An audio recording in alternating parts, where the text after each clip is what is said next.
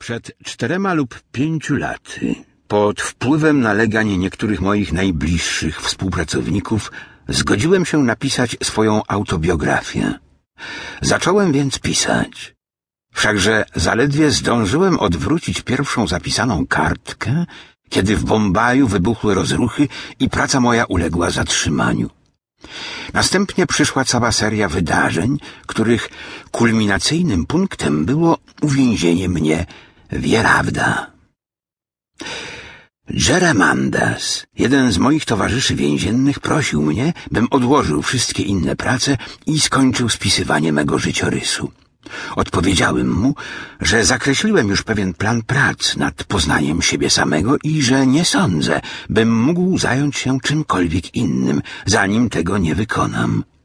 Mógłbym jednak zdążyć skończyć swą autobiografię, gdybym odsiedział całą karę w więzieniu.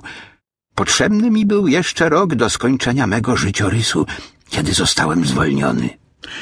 Z wami Anand ze swej strony wystąpił z taką samą prośbą, a wobec tego, że skończyłem opisywanie dziejów ruchu Satyagraha w Afryce Południowej, nęciło mnie podjęcie pracy nad autobiografią dla Nawaiwanu. Z wami chciał, abym napisał oddzielnie, do wydania książkowego. Nie miałem jednak tyle czasu do rozporządzenia. Mogłem zaledwie co tydzień pisywać po jednym rozdziale. Coś trzeba było każdego tygodnia napisać dla Nawaiwanu. Czyż nie mogłaby to być moja autobiografia? Z wami zgodził się na mój projekt i oto zabieram się ostro do roboty. Wszelako mój głęboko wierzący przyjaciel żywił co do tego pewne wątpliwości, którymi podzielił się ze mną w dniu milczenia. Czemu się wdajesz w tę awanturę? zapytał mnie. Pisanie własnego życiorysu jest raczej właściwe ludziom z zachodu. Nie znam nikogo ze wschodu, który by to robił, jeżeli nie liczyć tych, którzy ulegli wpływom zachodniego świata. I o czym chcesz pisać? Wyobraźmy sobie, że jutro odrzucisz poglądy, które dziś uważasz za niezłomne, lub też poddasz w przyszłości rewizji swoje dzisiejsze plany. Czyż nie sprawi to, że ludzie postępujący zgodnie z tym, co głosi Twoje słowo, bądź mówione, bądź pisane, będą się uważali za wprowadzonych w błąd? Czy nie sądzisz, że rzeczą znacznie bardziej właściwą byłoby zaniechanie właśnie teraz pisania jakiejkolwiek autobiografii? Ten argument wywarł na mnie pewne wrażenie, ale moim zamiarem nie jest napisanie autentycznego własnego życiorysu.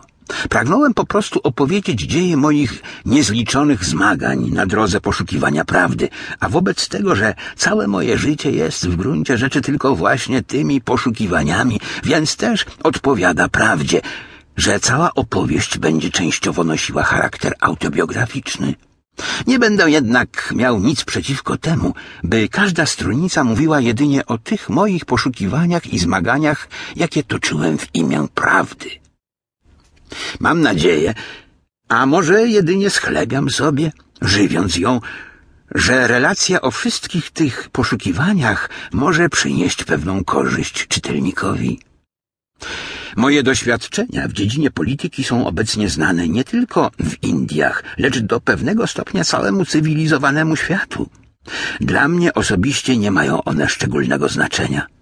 A tytuł Mahatma, jaki mi zyskały, ma go jeszcze mniej.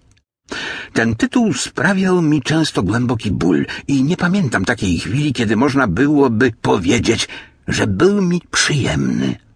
Natomiast bardzo chętnie gotów jestem opowiedzieć o wszystkich moich zmaganiach i poszukiwaniach w dziedzinie duchowej, o których wiem tylko ja, a które stały się źródłem tej siły, jaką rozporządzam, działając na polu polityki.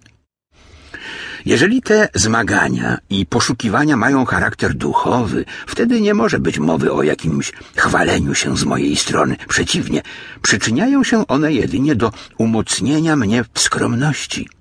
Im bardziej bowiem zastanawiam się nad moją przeszłością i bliżej się jej przypatruję, tym mocniej odczuwam, jak daleko mi do doskonałości.